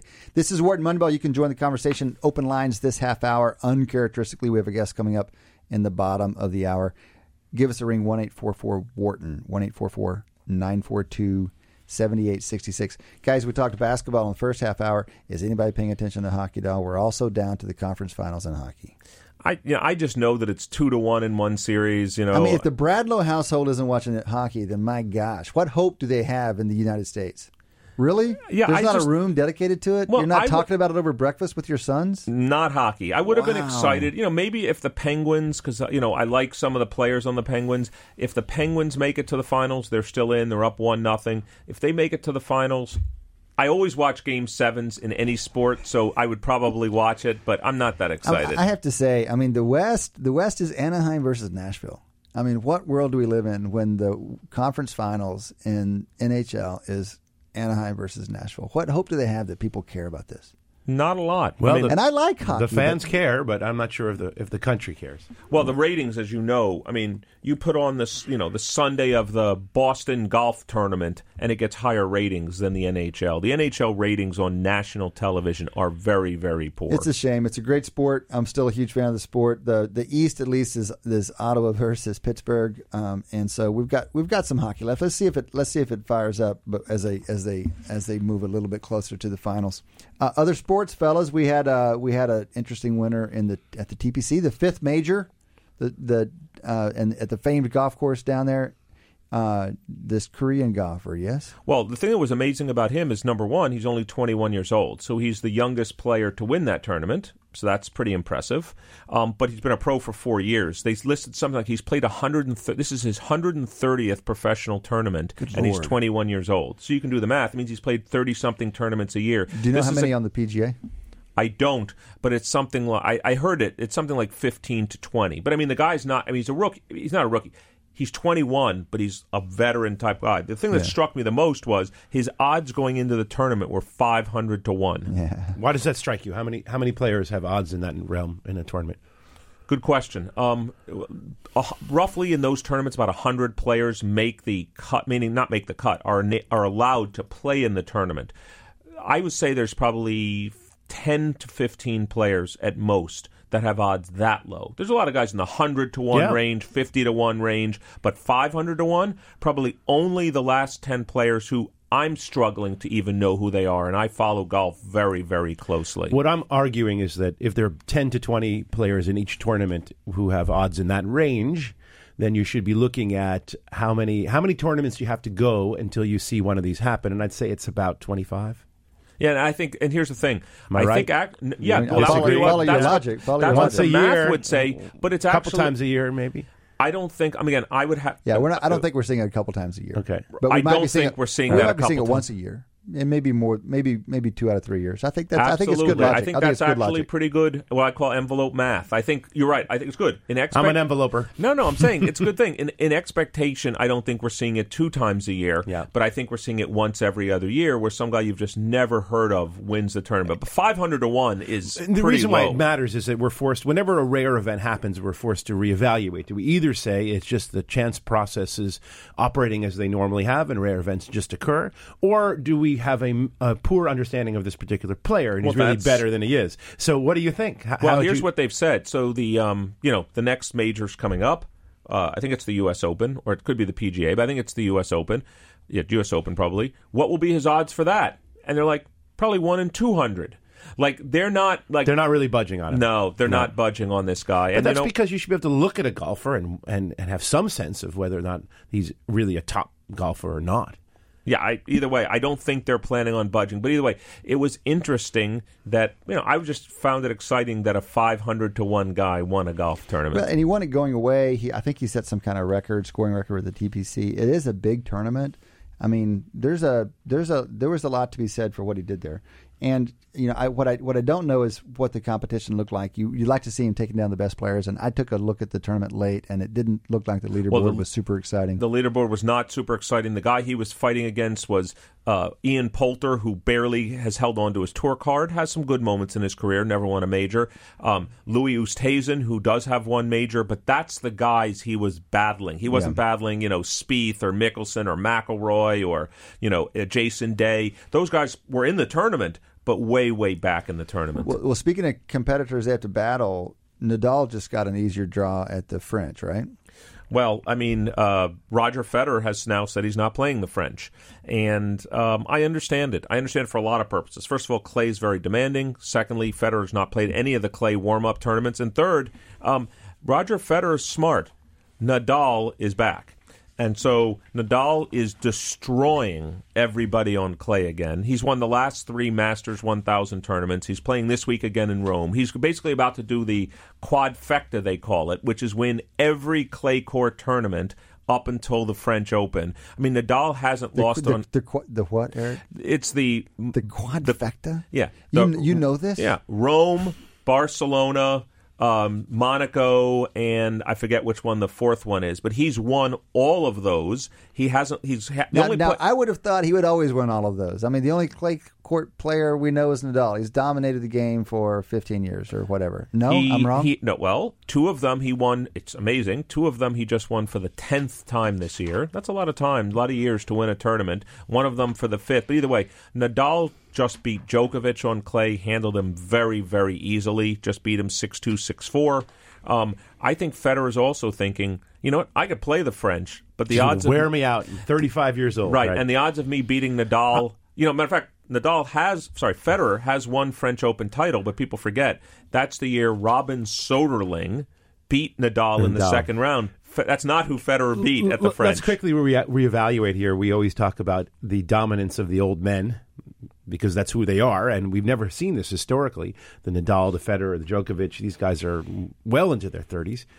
Well, Djokovic, sorry, just to be Djokovic clear, not quite. And Murray are 29, Nadal's 30, and Federer's 35. So it's only Federer that's who's absurdly old. Absurdly old. Where are the young guys? It's one year later since we've talked seriously about tennis. Approximately, what's what's going on? Who's Well- 22 and doing great? Well, there's no 22. Who's got a for- a there's, no, there's no 22 There's year the olds. dude with the bad attitude from Australia. Yeah, Nick Kyrgios, and so Kyrgios, I think it's pronounced. um, and so they're saying he's got a lot of potential. There's Nick Kyrgios. There's another guy who's got a shot at the French, who's a very talented Austrian player, Dominic Thiem. He's now in the top ten in the world, so he's up there. Um, probably And not the Americans are well, the Amer- not a lot of great Americans. side, at- yeah. Certainly, well, certainly not at the French. I mean, you know, there's still Jack Sock would be one of the top Americans right now. You know, John Isner's getting long in the tooth. He's in his early 30s. Um, you know, there really aren't a lot of great up and coming men Americans Remind me right who, now. The, the the name of the big guy who made a good run. Was it in the French? That the, he came back from injury last year. Del Potro. Yeah, that was such a great story in 2016. and he's and he chose to not play the Australian to continue to rest. He's been playing the clay court tournaments. He just beat the number ten player in the world yesterday in a match. Mm-hmm. Uh, he's playing a good. He's playing another good player today. Um, Del Potro's one of those guys. You, al- you always hear these stories. Um, he's probably not going to win the tournament, but nobody wants to play him on any given day. I mean, he beat because his best his best is as good as anybody's. Oh, I would say his best is be better, better? than everybody except I would say maybe two or three of I I would even put his best better than Wawrinka on his best. I would say Del Potro's best is probably as good as except you know, eliminate Djokovic, Murray and Djokovic, Federer and Nadal. He might be better than the rest of them on his best day and he's beaten them all. All right. On the on the women's side, the news this week has been that the French declined a wild card invitation to Sharapova. Was that surprising? I mean, I would think. I mean, I'm so cynical about the world. I think people do things for political and commercial reasons all the time. I'm, uh, why would they not give her a wild card? Well, she was coming back from a doping ban, and they determined that that's not the kind of thing you give somebody. Oh, so she fell out of the rankings. It's a 52 week That is ranking. awfully high-minded for professional sports. I mean, and plus And if she's, you been, think about she's the- already been playing. Look I at- thought look at she, the I thought she served circumstances the of her- ban. her doping Well, ban. She I did. she served the she ban. served the wait. She served the ban, but the way she got into the tournaments that she got into were through wild card entries. Her ranking is not high enough Well, that- to justify did- getting into But that's those because she hasn't tournaments. played. That's because they wouldn't let her play. No, I exactly. so you understand have to adjust the and entry look at the, rules the context for her. of her banning. I mean, she was using a drug that w- was was legal for years, and all of a sudden they well, switched we don't. it. We don't know. We you No, no, the drug was I- legal I, for know, years. but we don't know what she says. She didn't know. No, no, he's just referring to the I'm fact just that the year really, before that she was banned for taking this, I I forget, see. the Okay, melatonin. how that was legal. be? That drug was legal for ten years on tour, and then they changed the rules. And she said she didn't know that it, the rules were changed, that- but it was legal. It was a legal drug to take for ten years that she took it. So you're saying it can't be that bad? Or can't Yeah, that big a deal? I mean, if they, if, I mean, they've known about it for years. It's not a new thing, and then if someone changes their mind and says, "You know, what, I think we should ban this," and then all of a sudden this person becomes Look, a I pariah. don't, I don't, I don't want to argue too much against high-mindedness and morality in sports and all that. Mostly, I'm just reaction with surprise that they would do this. It's un, it seems an unusual, and maybe it not a, from a marketing perspective. And these secondary sports need to market well. Really, I mean, she's one of the only brand names in tennis, well, well, she's also and she served her ban. including to the fact that Serena Williams is you know pregnant and not playing. So now you've taken no. There's the biggest name in women's tennis is not playing right now. You could argue from a popularity point of view, Sharapova is the second biggest name in women's tennis. So now she's not going to be playing the French Open. So I, I don't like the fact that this is the French if- we're if they- talking if about. they- if- Yes. No, they're not known for doing things that are economically wise. Hey, we're not taking shots at countries on this show. Come on. I'm just inferring from previous data. Either way, they were the, the, the claim was it was about a, out of principle she has to earn her way back into the tournament. So they The- decided the- not as to give long her. as they knew when they gave her the ban that the effective consequence was going to be longer than the actual ban because of rules like this fine but if they meant okay we're going to punish her for a year and then she's going to be back to normal then they chose wrong and they shouldn't have these kind Well, of that's uh, Pete Rose's argument uh, about reinstatement or eligibility for Hall of Fame because apparently that wasn't. Well, as we've talked about this earlier this year, I When he was found out an banned that- amazing yeah. stat. I, I had never of all the years that it's Well, been. fill us in on the issue. Go on. Well, again, so everybody knows. I mean, Pete Rose signed an agreement with Bart Giamatti, who was then commissioner of baseball, that said uh, he agreed to be banned from baseball. But when Pete Rose signed the agreement, just to be clear, I just found this out like three months ago.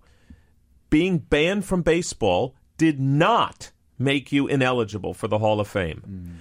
It was only about six months to a year later where they changed the rules. Where if you were banned from baseball, Pete Rose, maybe appropriately so, maybe it's revisionist history, says, I never would have signed that document, or I would have made it explicit in the document that I agree to be banned from baseball, but you're not banning me from the Hall of what, Fame. what did the signing the document get him because you don't sign anything in without getting in something in exchange for what? Yeah. Do you know what well, it was? it, I, I think not being, I guess not being prosecuted.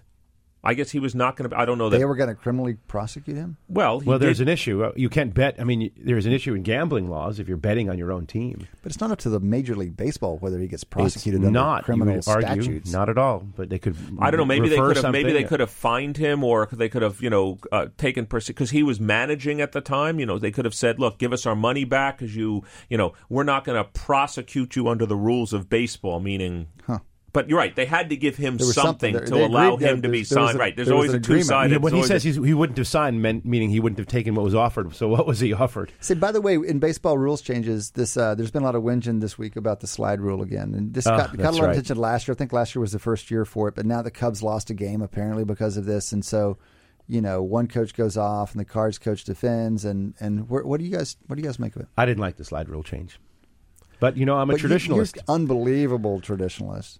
Um, did you go to night games or do you just protest them? And, and How old do you think I am? there have been lights, Lights. in No stadiums lights. for, for 75 years or well, more. they, they didn't put them in. They didn't put him in Wrigley, for They example. didn't. until- That's true, but I'm not from Chicago. Um, no, I do go to night games.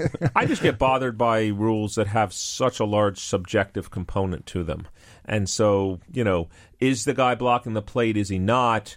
You know, uh, those are the kinds of things that bother me. And so there's too much discretion. I'm not into rules that have a massive amount of discretion in them. Those just bother me. hmm So the the Cardinals manager's take was, look, this is the only sport that the players play every day, and what we have to do is keep our guys able to play every day. That's a huge part of the game, and so here's a way that we think is going to help with that. I mean, Well, yeah. Come on. I mean, it's, this this comes up. What is it? Once every three months? Or, uh, there's you an take- issue. you do take- I mean, this is not going to.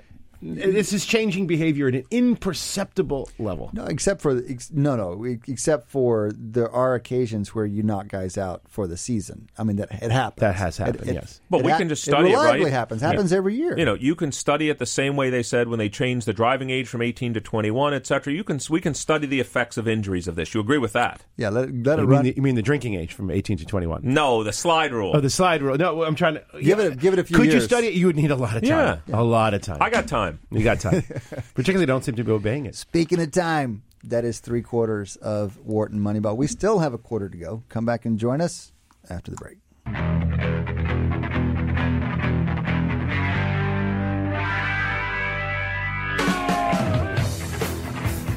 Welcome back. Welcome back to Wharton Moneyball. Danielle Bruno, sound engineer, bringing us up out of the bottom of the hour into the last quarter of the show.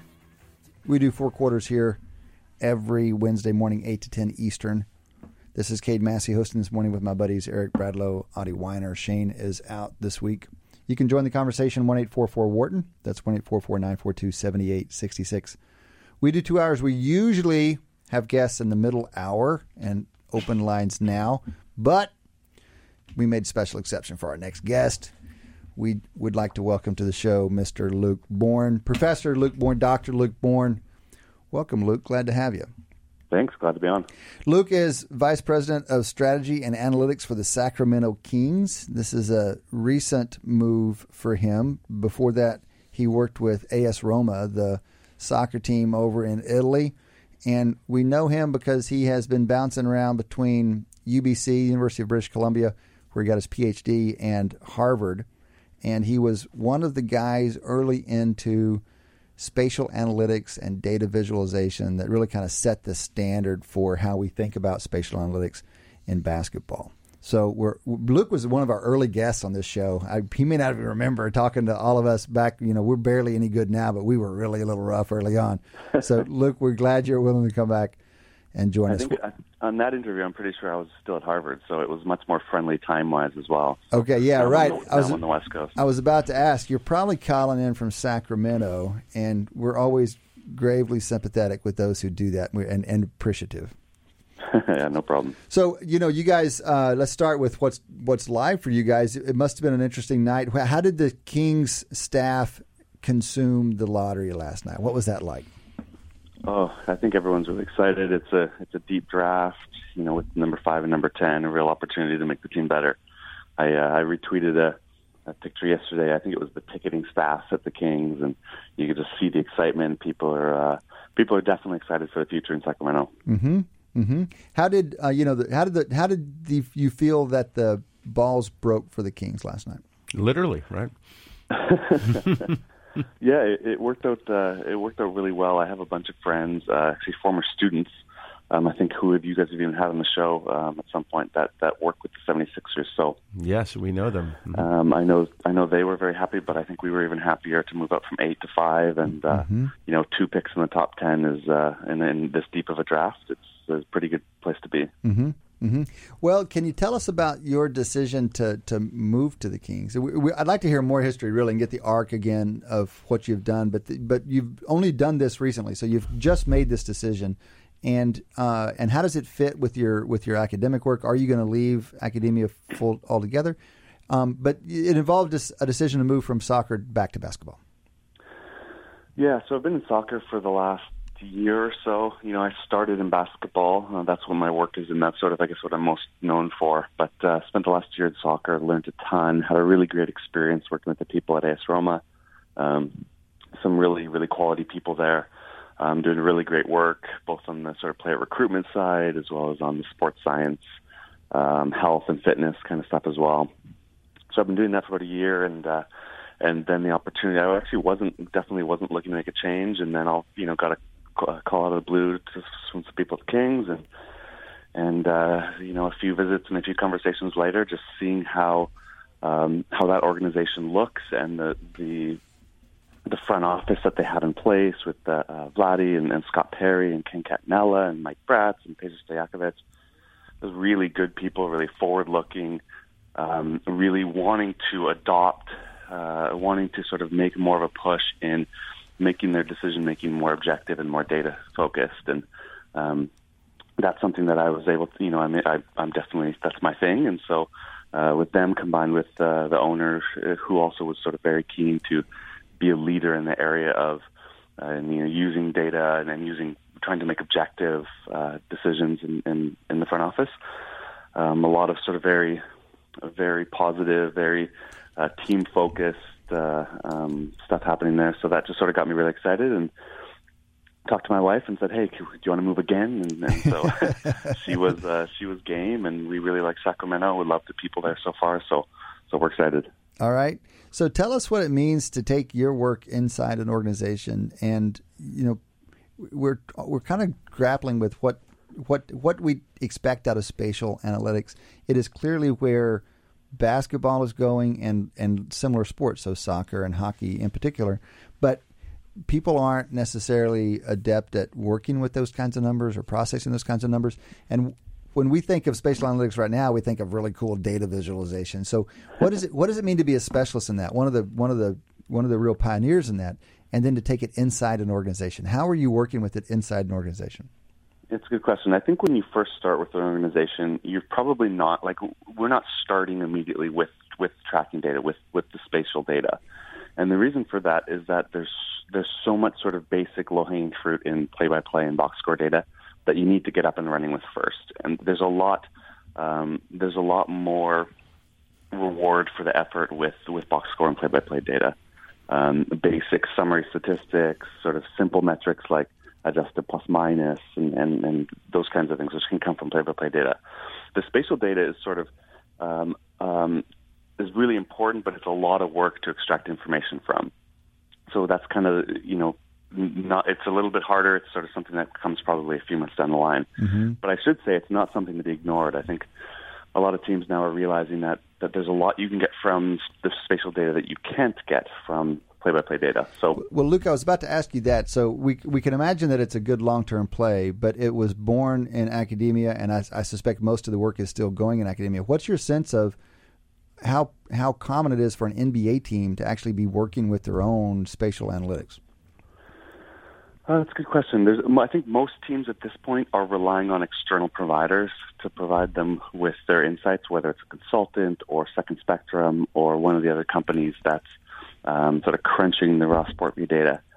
Um, but I think there is also a handful of teams that that's doing it themselves from scratch as well, because I think there really is a lot of things that don't appear in the play-by-play. Great. Well, can, of, can, you exactly? Can you t- tell us about that? There's there's very few people in the world that would be better geared up to tell us what do you think you can extract from spatial from tracking data that you can't get from more traditional, even even cutting edge, but using traditional measures. Yeah. So you know, anyone who watches basketball closely, um, and this actually this applies to soccer as well, will know that a lot of what happens on the court isn't on ball. In other words, it's not what it's not necessarily what's happening with the guy who's holding the ball. Mm-hmm. And so we care a lot about. Um, if you think about what's being captured by the box score or, or play-by-play, it's the guy who makes the basket or misses the basket, maybe the guy who makes the pass that leads the assist, um, and then rebounds and steals and a few other sort of basic things. But it's not capturing the guy who sets a really solid screen or really uh, uh um, create move could uh, have some sort of movement pattern to create a lot of space. The guy who's sort of getting the hockey assist, sort of you know two two passes back. Mm-hmm. Um, there's a lot of things happening on the court which are not which don't appear in the play-by-play. Um, you know, it's mostly to do with movement and spacing. Right. Um, Luke, and that's how, where how, the spatial data comes in. As an analyst, how do you even decide what to code there? So, like in hockey, it makes sense the guy who passed to the guy who made the pass, but in like setting a pick, you're gonna you're gonna code. This is remarkable that you're gonna take these tracking data and you're gonna code for good picks. Essentially, is that right? Mm-hmm. Yeah, yeah, and and the way you can do that is to look at um, um, the the sort of it's a, a good pick is not necessarily about what you do; it's about what the offense is able to do as a result of what you do. So, saying whether a pick is good or not, or a screen is good, is not is not necessarily you know in the data where we see this point moving. You know, we can't say whether he's a flat show or what type of pick he's set, or but we can say. Um, the guy he set the screen on wasn't able to get around him, or that led to an open shot, you know, that kind of thing. So, uh, you know, you mentioned in the more traditional measures adjusted plus minus. So this builds on the traditional hockey measure, and it seems like a real nice improvement over some of the simpler things that came before it. But it seems like the spatial stuff is going to allow you to go deeper than that, right? So, it, one, it'll help you explain plus minus or adjusted Mm-hmm. plus minus. But are there already? Do you already have enough insight using these tools to say? Like use them in the free this year's free agent market? I mean, are are the, are the decisions that Vlade and Ken and Scott going to be making are are those going to be informed by by your saying, you know, it's not in the data yet, but we're seeing in the spatial analytics that this player seems to be making a contribution on the court. Yeah, I think I think ultimately they're informed by a lot of different information, and and that's part of it. Um, so we we wrote a paper for Sloan, the Sloan conference a few years back, looking at defense, and if you think about defense, what's actually being picked up in in the play-by-play or box score data, there's very very little. So you're just seeing um, steals and defensive rebounds and blocks. That's pretty much it.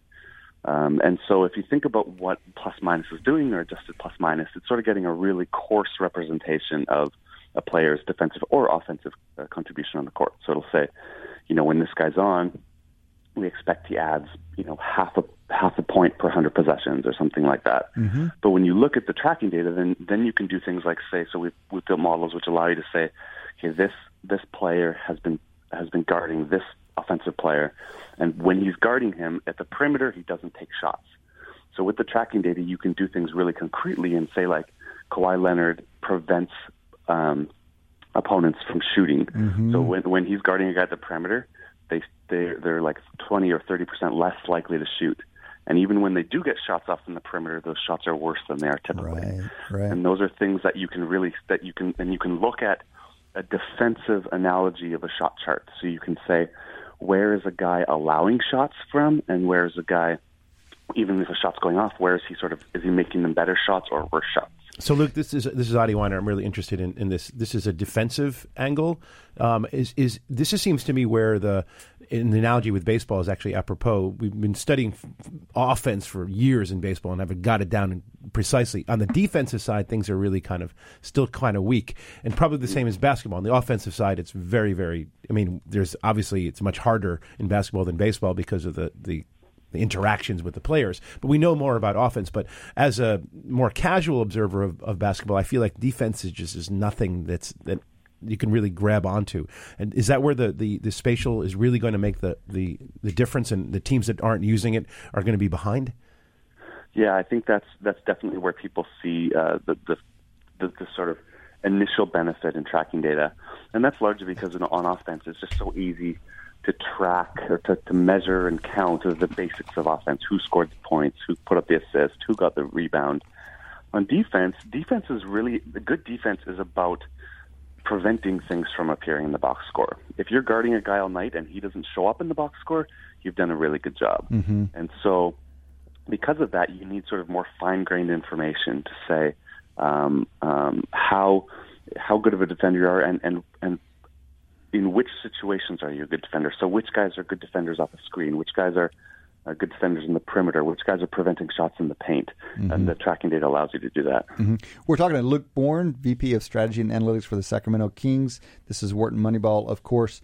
Luke recently moved to the Kings after working with AS Roma, the soccer club, and being one of the real pioneers in spatial analytics. So, Luke, this is Eric Bradlow. I wanted to ask you a quick question. I can imagine trying to. You mentioned uh, the Sacramento Kings did very well last night, have number five and ten in the upcoming draft.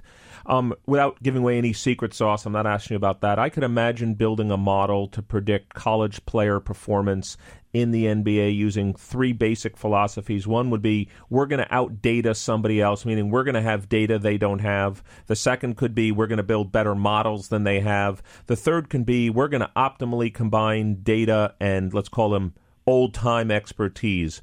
Which of the three of those, if any, do you think is the future of analytics in basketball, and or which ones do you think the Sacramento Kings will try to get really good at? Is it the data? Is it the models? Or is it, if you like, the Bayesian combination of data and expertise? Yeah, I think I think ultimately we do everything we can to try and make the team better. So um, that's using all all information, whether it's data and models, uh, expert opinion, um, sort of the the typical interview, you know, interviews, workouts, uh, body composition measurements, the whole gamut. You know, anything that we can do to understand these players and uh, allow us to to understand them and potentially predict their NBA performance is something that we're going to look at and uh, and to hopefully get the right guys. So are you using machine learning methods with just like a large number of variables? Is this going to be a you know a moderate size n big P problem as we call it? You know, there'll be you know hundreds of players, but it could be maybe a thousand variables one could look at. Yeah. Uh, so this is tricky. The first thing to, to realize is that there's a lot of randomness. So when people talk about a draft and they say, oh, you know, Oden, Greg Oden is so much better than Kawhi Leonard, sorry, uh, uh, Kevin Durant, for instance, right? That that was sort of the narrative, and you look back and you realize that there's just so much variability in in in players' career trajectories, and so. Um, when you look at, for instance, the performance of a, uh, the, the typical performance of a first round pick versus or sorry, a first pick versus a second pick, third, and so on, if you if if I gave you sort of the list of uh, number three picks and I gave you the list of number five picks, you probably wouldn't be able to tell me which is which. Um, that so it's it's there is a lot of variability. So your um, any model which you build is going to be sort of influenced by that variability. You know, you have you have number one picks and number two picks and number three picks that completely bust. And similarly, you have number 59 picks. Or was it 57? Ginobili was either 57 or 59. I can't remember off the top of my head. But you also have sort of really late picks that perform really, really well. So that makes modeling a challenge. And uh, um, but my philosophy in terms of what you're saying about small and big P is really about um, um, trying to make models which aren't just um, predicting well, but are predicting well, but simultaneously are interpretable. So you have models which you can say, um, okay, this is predicting that you know player X is going to be really great. Well, can we understand why it's saying that? So if you use mm-hmm. deep learning or some sort of kernel method or something, you're going to end up in a situation where the model just says this player is good, and maybe you can, maybe you can say with some kernel methods that it says he's good because he has similar stats as some other players or similar body composition as some other uh, previous players. But there's there's uh, you know other types of methods will actually allow you to say it says this guy's going to be good because he's similar to this player and this player and this player, and also he has um, a really big wingspan and he uh, scored a lot of points and got a lot of rebounds or whatever it might be. Yeah, so Luke, let me ask you a question, which is again, this is Eric Bradlow, based on your randomness comment from before. And I'm not asking you to talk about any hypothetical trades that the Kings might make, etc. But is there a similar scoring chart for first, second, third, fourth, fifth, etc. in the NBA, similar to what there is in the NFL? Or another way to view it is, you know, w- the Sixers had a reasonable night last night in the draft. Obviously, we swapped with you, but we ended up with number three. Look, if you went to most GMs and say you could have number three or number five and ten, is there like a chart they could look at and say, I'd rather have five or ten? Because variability might say you'd rather have two coin flips in the top ten than one coin flip in the top ten, even if one is three and the other is five and ten. So, how does the industry think and look at that? Yeah, there's definitely some um, some publicly available research out there on that. Um, I think most teams are doing these kind of things internally. You know, you just you want to understand um, uh, what the relative value is, and um, you know, because uh, again, teams do sort of look to move up, they look to move down, and you need to be able to say whether that's a good idea or a bad idea. So. Um, I think I think if you look at the, the publicly available work, for instance, by uh, Michael Lopez, you, the, the NBA is actually one of the uh, if, if you could, like as, as a contest, if you look at the NFL, it's really flat. The difference between the first pick and the and the 30th pick isn't a lot, whereas in the NBA, it's quite a lot but right. the, this is available. Um, guys like Aaron Barzilai and uh, um, who used to be uh, at the 76ers and uh, Michael Lopez, for instance, have done some nice work in that area. But is it a lot because one and two are so much higher and it drops down to be, become pretty flat pretty quickly, or is it a lot because it is more sloped, more consistent? Yeah, it, tends, it tends to. One of the things is that in basketball you do have the sort of superstars who are known to be superstars right off the top, so the, the LeBrons of the world. Um, but definitely, it's it's pretty steep in the beginning, and then um, and then tends to flatten out. So if you look at their their their um, like Mike's data, for instance, you see that moving from eight to five, we have something like a 10 or 15 percent chance less of, of a player busting in that range. Now, does that apply this year? Well, there's a lot. This is not a typical draft. It's, it's, people tend to think it's better. So that's it's really it's actually quite complicated because when you actually think what these results are doing, it's saying on average, um, what's the difference between a five or an eight or a three and a five or whatever it might be. But when you're looking at a particular draft, you know you're actually looking at players, and so uh, you, you're able to use all the information that you see on those players to say, um, you know, when we moved from eight to five, is how much of a difference that is. Mm-hmm. And I think you have a lot more than just looking at historical precedent. Mm-hmm. Luke, we're down to just a couple of minutes. I'm talking to you. A couple of things strike me. One, you're moving from basketball to soccer, and now back to basketball. It's tough in many worlds to change domains like that and to have the credibility and be able to work with different people on different stats and different players. Also, you're known for spatial analytics, that's your specialty, but you're talking about player recruitment, you're talking about sports science. Mm-hmm. So you're you've got this latitude that must come from um, ability, but also disposition. Can you give some advice to statisticians and analysts who find themselves having to work across domains, work in a new specialization, work with a new field? How is it that you've been able to do this? What tips do you have for others? Yeah, I think one big thing is that a, a lot of um, statisticians, when they go into an organization, tend to go in with a lot of their own ideas and their own agenda. And I'm very, I approach things very differently. I tend to think more so along the lines of um, going to the people that are there and saying, how can I help you do your job better? How can I help you make your decisions more objectively? And then that creates an open dialogue of, oh, you know, I really wish that we could see what the training loads have been or understand whether the training loads mm-hmm. are high or low or understand who's creating space in this situation when we're counterattacking in this particular formation. And um, so then when pe- people start talking their language, and then uh, I've been fairly, you know, I've had a good good luck at uh, at converting some of those sort of sports um, information in, into quantitative information, and so I very much view Mm. it as a as a chance to. Um, instead of going in and saying, you know, here's who to draft, here's how to think about player fatigue, here's how to um, here are the best players in free agency. It's sort of going in and saying, hey, what do you what do you care about, mm-hmm. and how can we how can we help make those decisions more objectively? Mm-hmm. Mm-hmm. That's great, Luke. And we and we Matt's going to kill me for asking another question, but I have to ask: What's one thing you learned from soccer you think is going to make you a better analyst in basketball? A good question. I think the the biggest thing I learned is is is well, I learned a lot about uh, about communicating information. You can imagine when you're there and, and sort of traditional Italian culture, uh, speaking Italian, etc. Um, your communication skills have to really be on point, and so yeah. I got really good at communicating information visually. I think my, you know, I used to. I've, I've always been into data visualization, as anyone who's sort of seen my work knows. But it, I think it really took it to the next level. As you, right, you know, you you can't you can't rely on language to communicate. That's amazing. So, That's amazing. Because, yeah, we should all do internships in a in a foreign country. That's fantastic. Listen, look, we have to hop, but we really appreciate you taking the time, especially this early in the morning, West Coast time.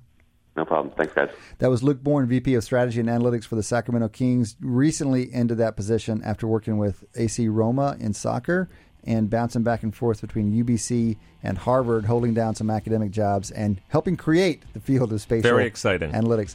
That has been another show, another two hours of live sports analytics. We're going to come back and do it in a couple of weeks. Until then, thanks to Daniel Bruno, Matt Johnson, Eric Bradlow, Adi Wyner, our long lost collaborator Shane Jensen. Come back and join us next time.